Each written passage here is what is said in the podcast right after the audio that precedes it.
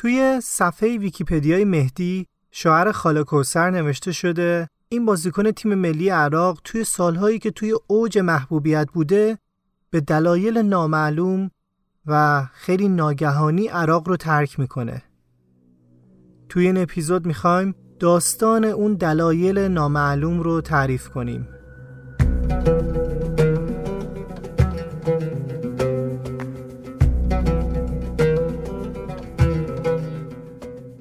سلام من مرسن هستم و این 25 مین اپیزود پادکست آنه. پادکستان پادکستیه که توی هر قسمتش داستان واقعی آدم ها رو تعریف می‌کنیم تا سعی کنیم خودمون رو جاشون بذاریم.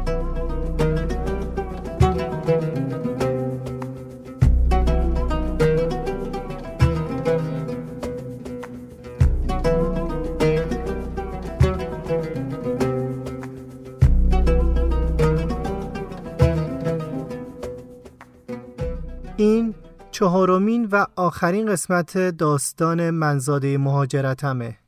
این اپیزود رو تقدیم می‌کنم به مردم افغانستان. من می‌تونستم مریم باشم تو می‌تونستی مریم باشی.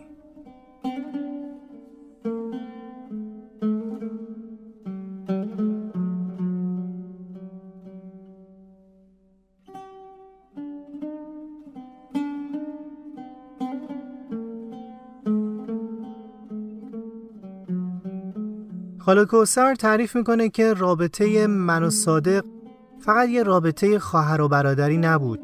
اون رفیقم بود. قبل همه این ماجراها من صبح براش چای تازه دم رو توی فنجون مورد علاقش میریختم. دوست داشت که اولین چای صبح مال اون باشه.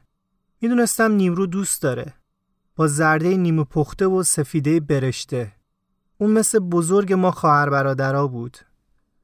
همه یه جور دیگه دوستش داشتیم و یه جور خاصی هم ازش حساب می بردیم. خواهر برادرای کوچیکتر می دونستن که اگر یه خطایی بکنن صادق جریمهشون می‌کنه که برن علف هرزای بین گلای حیات رو بچینن. اونم حواسش به همه از جمله من بود. بدون اینکه بفهمم میومد سر تمریناتم. با مربیم رفاقت می‌کرد و دور از چشم من باش ارتباط می‌گرفت که دورا دور در جریان من و تمریناتم باشه. صادق بود که تونسته بود دل پدرم رو نرم کنه که اجازه بده برم بازی های آسیای بانکوک. توی همون بازی ها هم بود که با مهدی آشنا شدم. اون بود که منو به ورزش تشویق می کرد. اون و زندگی حرفه‌ای من با هم گره خورده بودن. و وقتی که توی تاریخ گم شد منم از همه چیز دست کشیدم. مخصوصا ورزش. خونه نشین شدم. وقتی بعد فارغ تحصیلی برای اجرای طرح کارآموزی به یکی از وزارت خونه ازار شدم نرفتم. می‌دونستن میان دنبالم. اما خودم رو پنهون کردم. اونا تنها آدرسی که از من داشتن آدرس خونه پدری بود. همون خونه ای که خودشون از من گرفته بودن. من میترسیدم خودم رو به وزارت خونه معرفی کنم. خیلی خوب می‌دونستم آینده شغلی هم ندارم. هرچی باشه من برای اونا یه ایرانی بودم. اگه منو پیدا می‌کردن توی بهترین حالت میفرستادنم ایران. یا اینکه ممکن بود بفرستنم زندان. یا حتی ممکن بود مثل صادق به یه سرنوشت نامعلوم مبتلا بشم. سالها توی خونه خودم رو از دید همه پنهون کردم. فقط با یه تعداد کمی از دوست آشنا توی رفت آمد بودم. همسرم هم که بیشتر موقع ها توی اردوی تیم ملی فوتبال بود و منم توی خونه تنها میموندم. تا اینکه این تاله شوم ظلم سراغ مهدی هم اومد. یه شب اومدن در خونمون و اونو مثل پدرم مثل برادرم مثل همه عزیزان بردن. به جرم اینکه اجداد اون هم کرد بودن و به جرم بزرگتر اینکه زنش ایرانیه. اونا اول شخص رو نشون می‌کردن بعدش برچسب و بهونش هم پیدا می‌شد بالاخره. بعد مشخص شد که بهش تهمت فعالیت علیه نیروهای بحث زدن. کار به دادگاه رسید اما مهدی اونقدر توی عراق محبوب بود که کسی این اتهامات رو باور نمی کرد. حتی قاضی دادگاه قاضی با کمترین مجازات ممکن ما را از یه مصیبت دیگه نجات داد. اما مهدی کم کم از فوتبال کنار گذاشته شد و دیگه به تیم ملی دعوتش نکردن. ما روز به روز منزوی تر شدیم. قربت ما رو توی زادگاه خودمون داشت خفه می کرد. قربت توی کشور ناشنا انقدر درد نداره که توی وطن خودت غریب باشی. عراق تا قبل از این برای من وطنم بود. اما الان شک داشتم. بقیه به من می‌گفتن ایرانی. من حتی فارسی بلد نبودم. اون سالای قربت خیلی سنگین و سخت میگذشت. جنگ با ایران تموم شده بود و صدای شیپور جنگ با کویت داشت از دور شنیده می‌شد. انگار هنوز ماجراجویی صدام تموم نشده بود. اما زندگی ادامه داشت و هنوز بعد این همه سال مهدی بین مردم ارج و غرب داشت. یه بار ما رو دعوت کردن بریم ورزشگاه که یه بازی تیم ملی رو ببینیم. منم مثل همیشه قشنگترین لباسم رو پوشیدم. یه قهرمان سابق کشور حتی وقتی دلش شکستم باشه دلش می‌خواد مردم کشورش تحسینش کنن. خلاصه رفتیم و دور ورزشگاه قلقله بود. از ماشین پیاده شدیم و رفتیم داخل. من با افتخار کنار مهدی قدم بر می داشتم و هر کسی بهمون می رسید سلام می کرد و امضا می خواست. بعد راهنماییمون کردن سمت جایگاه ویژه. وقتی از راه رو پیچیدیم توی جایگاه انگار برای چند لحظه همه صداهای کرکننده و همهمه ورزشگاه خاموش شد. حس کردم هیچی نمیشنوم. توی اون جایگاه ویژه چند صندلی اونورتر از جایی که ما باید می نشستیم اودی پسر صدام نشسته بود. حس تنفر و خشم همه وجودم رو گرفته بود. اون میخندید و با اطرافیانش خوشوبش می‌کرد و من تمام خاطرات این چند سال رو مرور می‌کردم. خانواده اون خانواده منو آواره کرده بودن. منو خونه نشین کرده بودن. منو سالها از خانوادم بیخبر گذاشته بودن. و همه اینها فقط برای این بود که اونا شهوت قدرتشون رو سیراب کنن. من انگشتامو از روی عصبانیت روی صندلی فشار می‌دادم و منتظر بودم که فقط بازی تموم بشه و بریم. اصلا نفهمیدم چطور زمان گذشت و بعد با ناراحتی برگشتم خونه. اما اون روز بازی و رفتن به ورزشگاه مسیر زندگی من و مهدی رو برای همیشه عوض کرد. چند روز از این مسابقه نگذشته بود که تلفن خونه زنگ خورد و مهدی گوشی رو برداشت و چهرش تغییر کرد. وقتی گوشی رو گذاشت نمی‌دونست چی باید بگه. یکی از آشناهای زنگ زده بود و زودتر خبر داده بود که اودی داره در مورد من پرسجو می‌کنه و همین روزاست که بیان سراغم. فهمیدم که من شکار بعدی اودی هستم. کسی که به هر قیمتی چیزی که می‌خواست رو به دست می آورد و براش حتی مهم نبود که من متعهلم و اینکه همسرم کیه. قدرت بی حد و حصر عقل آدم رو زائل می‌کنه. اودی اصلا آدم خوشنامی نبود و به زنبارگی معروف بود. هیچ قید و بندی هم براش وجود نداشت. اون روز بود که فهمیدیم که عراق دیگه جای موندن نیست و باید برای همیشه با این سرزمینی که هیچ وقت نخواست برای ما باشه خدافزی کنیم. حتی نمی‌خواستیم به خبری که تلفنی به ما رسیده بود شک کنیم. حتی یک درصد اگر خبر درست بود باید فرار می‌کردیم. برادرم ادیب به واسطه کار و تجارتی که با اردنیا می‌کرد آشنای پرنفوذ زیاد داشت. اردن از غرب با عراق مرز داشت و بهترین راه برای فرار از راه مرز اردن بود. یه روز واسطه های ادیب به ما زنگ زدن که توی فلان روز و فلان ساعت توی نقطه صفر مرزی یه ون منتظر شماست. ما هم خونه را همون جور که بود رها کردیم. حالا منم به سرنوشت 15 سال پیش خانوادم دچار شدم. من مسافر به جا مونده از این سرنوشت 15 سال بعد داشتم دوباره همون مسیر رو تکرار می کردم. با این فرق که با پای خودم داشتم خاکی که بیشتر از سی سال توش زندگی کرده بودم رو ترک می کردم. نه به مقصد ایران. به یه سرزمین قریبتر. ما می‌خواستیم بریم سوئد. جایی که چند سالی بود مادر و پدر و برادرام از ایران رفته بودن اونجا. فقط با یک کلو پشتی داشتم از خونه برادرم که این 15 سال تنهایی پناهگاه من و همسرم و بچه هم شده بود خدافزی می کردم. با یک کوله پشتی به یه سرنوشت نامعلوم. از ترس جون و آبرومون راهی جز رفتن نمونده بود. با دو تا پسر بچه و یه دختر شیرخوار. واسطه لب مرز منتظر ما بودن. اول به سمت امان عراق رو برای همیشه ترک کردیم. چند روز مهمون دوستای اردنی برادرم بودیم و از اونجا و راه سفارت سوئد درخواست ویزا دادیم و بعد به عنوان توریست وارد کوپنهاگ شدیم. بعد از راه اون پل دریایی معروف بین کوپنهاگ و مالمو خسته و بیهس پا گذاشتیم به شهر مالمو. تنها حس دلگرم کننده که داشتم تنها چیزی که به من اجازه می‌داد این راه رو ادامه بدم دیدار دوباره با خانوادم بود. اینکه پدر و مادرم رو بعد از 15 سال می‌بینم. دیدنشون، بویدنشون، اینی که سرمو بذارم رو پای پدرم. اینکه می‌دونستم با دشتاشه و اسا توی خونه منتظر منه. وقتی رسیدیم در خونه، بابای پر با اسا داشت خودش رو میرسوند به من. توی دلم می‌گفتم این 15 سال چه اتفاقی برات افتاده؟ چی شده که انقدر پیر شدی؟ تویی که همیشه قوی بودی صدات قوی بود قدمات محکم بود. اون روز همه خواهر و برادرایی که تو اون شهر بودن دورم بودن. اون شب اول من کنار پدرم خوابیدم. پدری که سال بعد به خاطر همون قلب شکسته از دنیا رفت. روزگار پونزده سال از بودن من کنار خانوادم رو گرفت. روزگاری که جوانی من رو توی قربت وطن پیر کرد. اما اصلا وطن من کجا بود؟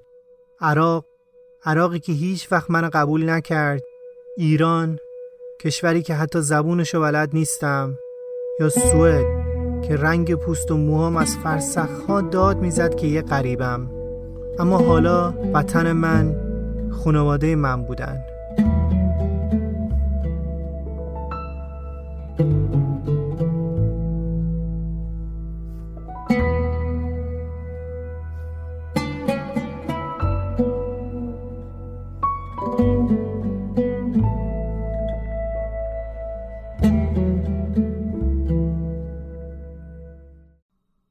این داستان خاله کوسرم بود که به قول خودش بعد از سالها توی خونه توی شهر مالمو سوئد به وطنش رسید.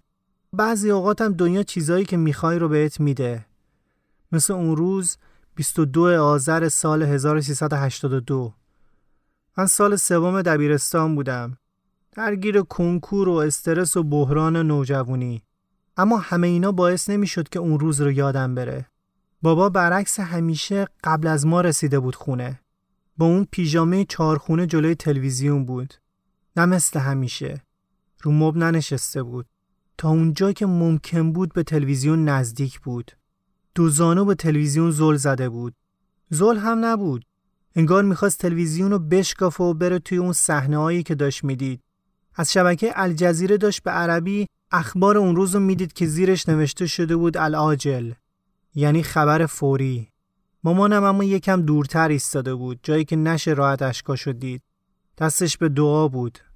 توی تلویزیون اون مرد توی تصویر که با ریش و موهای ژولیده روی خاک دراز کشیده بود و یه سرباز آمریکایی داشت با افتخار باهاش عکس می‌گرفت صدام بود. صدامی که تا قبل از این هر وقت توی تلویزیون سخنرانیاشو می‌دیدم یا صداشو میشنیدم و راه رفتن با تکبرشو می‌دیدم یه عرق سردی روی پشتم می نشست. این همون مرد بود. خار و حقیر. بعد ویدیوشو نشون داد که داشتن با دستکش موهاش رو میگشتن. با دستایی که دستبند خورده بود و چشمایی که هیچ غرور و فروغی توشون نبود. باورتون نمیشه. من اون لحظه خوشحال نبودم. دلم فقط سوخت. دلم برای همه سوخت. برای بابام که جوونیش رفت. برای مادرم که برادرش رفت. برای باپیر که مرد و این روزو ندید. برای داپیر که بین کشورها همیشه توی پرواز بود و همین پروازهای زیاد به مغزش توی دوران پیری صدمه زده بود. دلم برای همه خاله ها و دایی ها و امه ها و اموها سوخت. دلم برای همه اسرا سوخت. دلم برای همه شهیدا پر کشید. دلم حتی برای این مرد حقیر که با حالت نزار داشتن از چاه میکشیدنش بیرونم یه جوری شد. ارزششو داشت. اصلا همه این سالهای رفته و همه این خونه های ریخته توی این چند دقیقه حقارتی که داشت از تلویزیون پخش می‌شد جبران می‌شد. هیچی جبران نمی‌شد. شاید باید فقط کمی دلمون خنک می‌شد. اما دلمون هم خنک نشد. اما همه توی خونمون فقط مبهوت بودن. مبهوت این آدم ضعیف داخل تلویزیون. این آدمی که حتی نمی‌تونست از خودش دفاع کنه. اصلا به چه پشوانه و قدرتی زندگی هزاران نفر رو گرفت. با کدوم اجازه تونست هزار هزار خانواده رو آواره و خون به جگر کنه. یه مدت بعد دادگاهش برگزار شد. دادگاهی که سه سال طول کشید و هر جلسش دردناکتر از بیرون کشیدن یه تیر از توی قلب بود. توی یکی از این جلسه ها وقتی از سرنوشت جوانای کرد فعلی پرسیدن جواب نداد. فقط پر از منیت بود و ادعای حقانیت می‌کرد. حیف اسم انسانیت واقعا.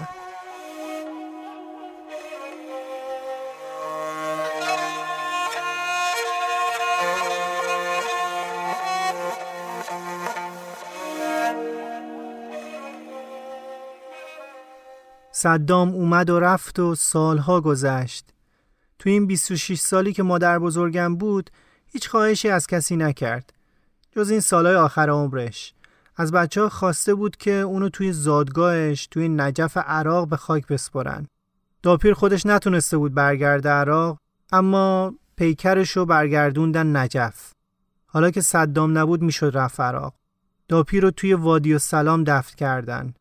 وادی و سلام اولین آرامگاه تاریخه. اون روی شونه پسراش و داماداش که حالا برای آخرین دیدار با مادر دور همدیگه جمع شده بودن تشییع شد. بعدم خانواده رفتن بغداد.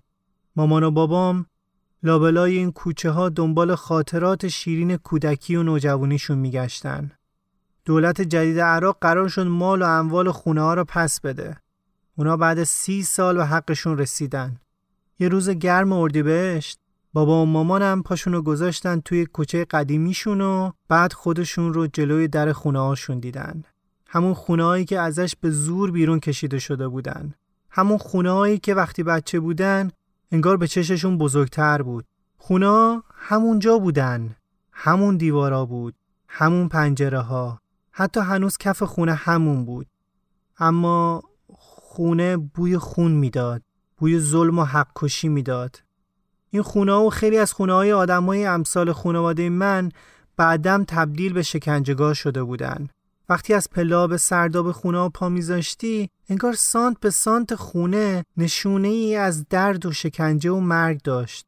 تو این خونه که مرکز اتفاقات وحشیانه نیروهای بس بود های زیادی عذاب کشیده بودن. وقتی دیوارا رو نگاه می‌کردی خون کبره بسته بود. های شکنجه حزب بس هنوز توی این خونه جا مونده بود. خانواده منم با دیدن این خونه خیلی زود فهمیدن که این خونه نبودن که اونا رو خوشحال می‌کردن. آدمای تو این خونه ها بودن. خاطرات خوش محبوس تو این خونه ها بود که اونا توی دیوارای خونه جستجوش می‌کردن. اما حالا تنها چیزی که می‌دیدن یه مش آجر بود و بویی که به مشام می‌رسید بوی خون بود. بعد سی سال پاشون رو گذاشته بودن توی خونهشون. توی این سالها آواره شده بودن. عزیز از دست داده بودن. تحقیر شده بودن، گریه کرده بودن، اما ادامه داده بودن. من گاهی یاد حرف اون سرباز بس میفتم که یواشکی اون روز لب مرز بهشون گفته بود برید خدا پشت پناهتون. شما نجات پیدا کردین. ما موندیم. انگار توی شر ترسناک اون سالا یه خیر و آرامش و سپاس این سالا وجود داره. صدام رفت و خانواده من ساخت و زندگی کرد. ما به هر چیزی که از دست داده بودیم دوباره رسیدیم. خانواده من روسفید از این آتیش عبور کرد و روسیاییش برای ظالم ها موند.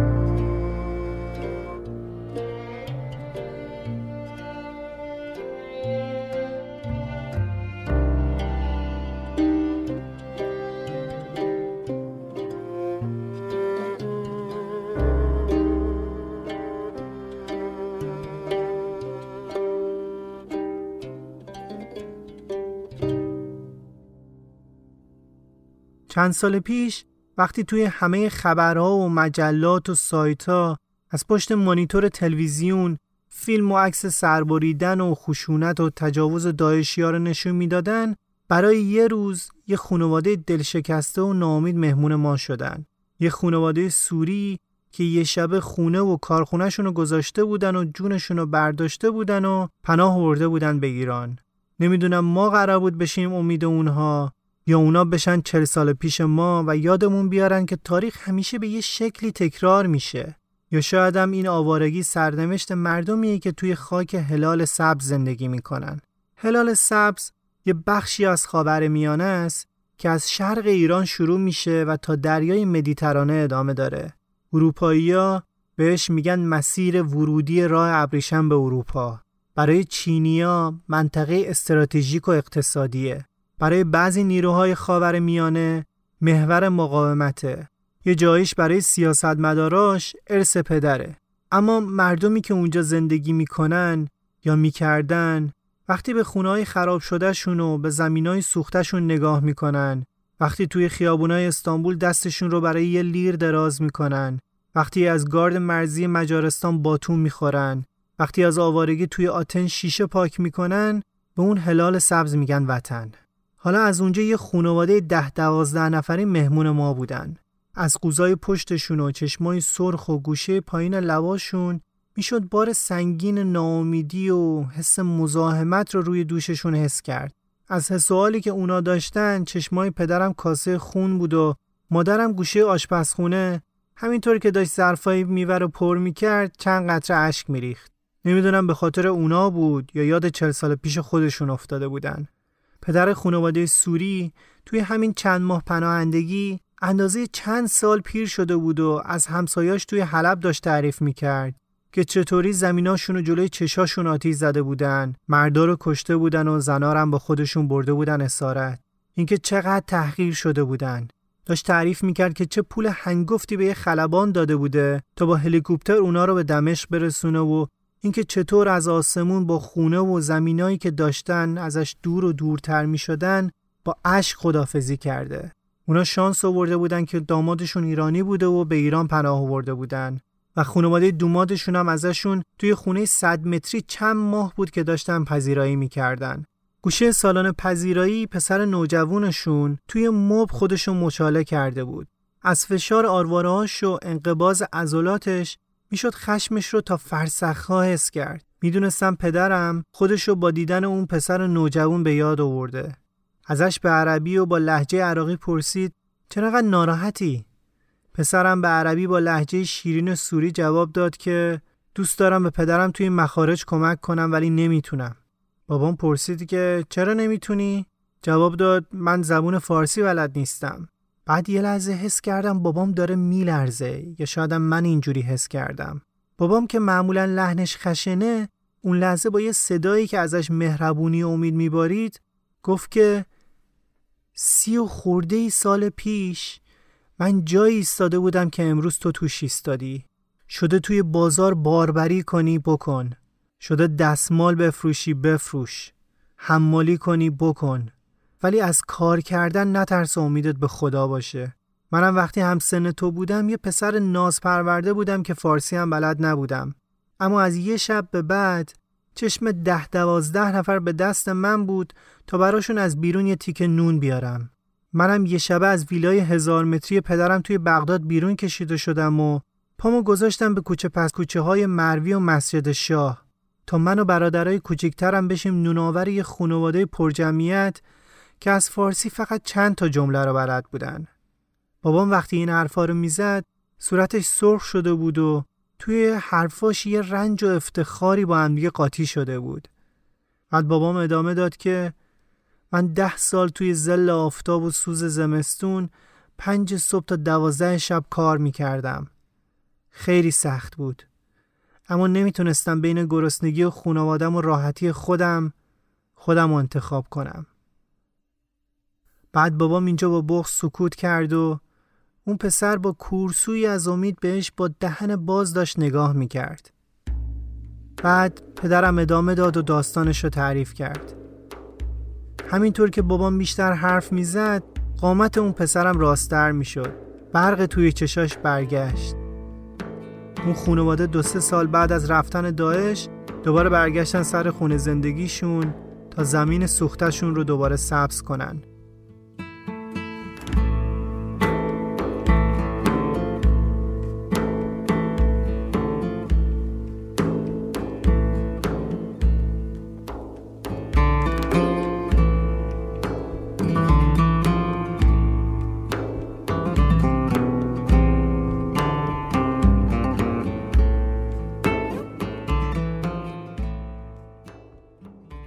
مهاجرت راه ها و احتمالات بیپایانی و جلوی آدم می‌ذاره. می‌تونه کاری کنه یه همسر چشابی روسی بگیری و بچهات هر کدوم توی کشور به دنیا بیان. می‌تونه کاری کنه که توی اروپا شیشه های خالی مشروب رو از توی سطلای بازیافت قشنگی که برای حفظ محیط زیست کنار همدیگه چیده شدن جمع کنی تا یه وعده غذا بخری. یا اینکه مثل دایم توی ایتالیا وقتی مجوز واردات سنگ زینتی رو گرفتی بری یه ماشینی بخری که فقط ده تاش توی کشور است. یا اینکه فرصت اینو پیدا می‌کنی که جز تیم ملی کشور بشی و توی همون حال روبروی شیطانی به اسم اودی قرارت میده تا در حالی که چشمای انسانیتش کور شده سرتاپاتو برانداز کنه و توی گوش کناریش چیزی بگه. من ساده مهاجرتم با اینکه هیچ وقت مهاجرت نکردم.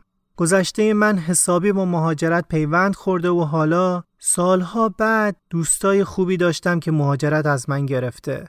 فرودگاه برای من مثل پلیه که راه اتصال دنیای من به دنیای مهاجرای زندگی منه.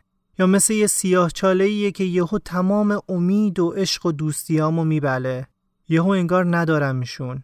تا سال بعد که به هم پیغام میدن که سلام من تهرانم که همدیگه رو ببینیم. من تا چند هفته ایرانم.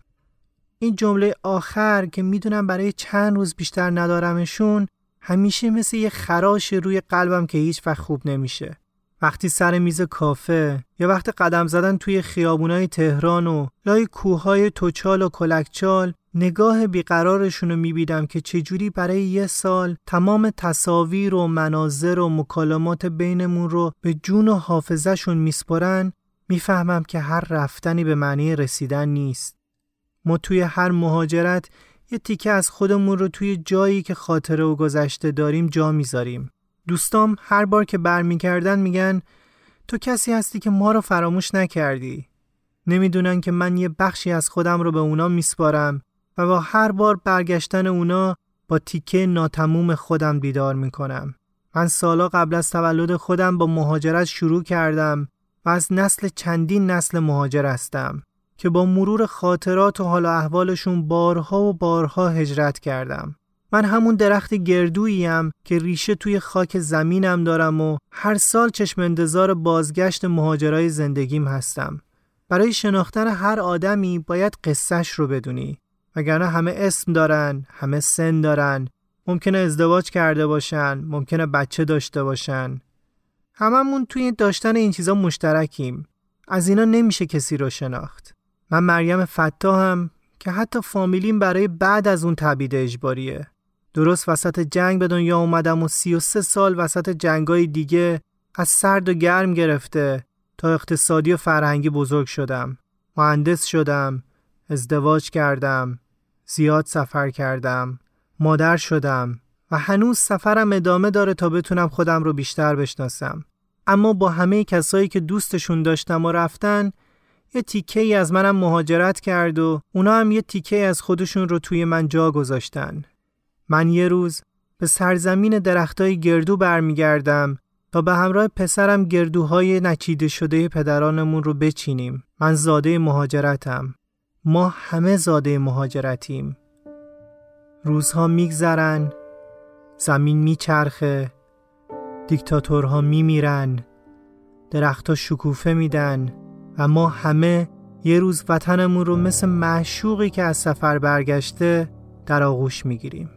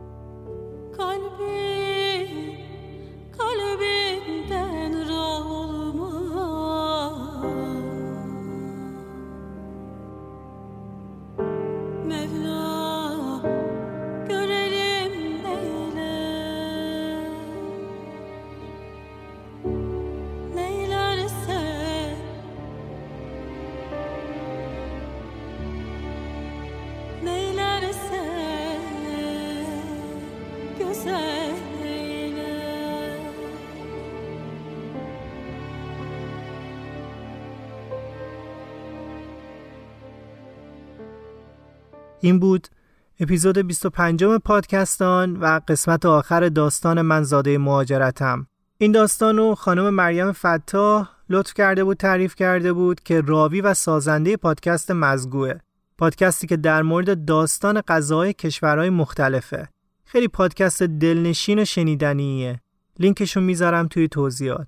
لطفا اگه یه داستان جالبی دارین توی یکی از شبکه های اجتماعی برای من پیغام بذارید همینطور لطفا ما رو توی شبکه های اجتماعی اینستاگرام و توییتر و تلگرام با آیدی دیسیزان پادکست دنبال کنید. لینک اونم می‌ذارم توی توضیحات. بزرگترین لطفی که در حق پادکستمان می‌تونید بکنید هم اینه که اون رو به دوستاتون معرفی کنید. ممنونم از نکیسا برای ادیت. نازنین برای کمک در نگارش و زهره برای ویرایش متن و بچه های اورسی برای انتخاب موسیقی. براتون بهترین ها را آرزو می‌کنم و خدا نگهدار.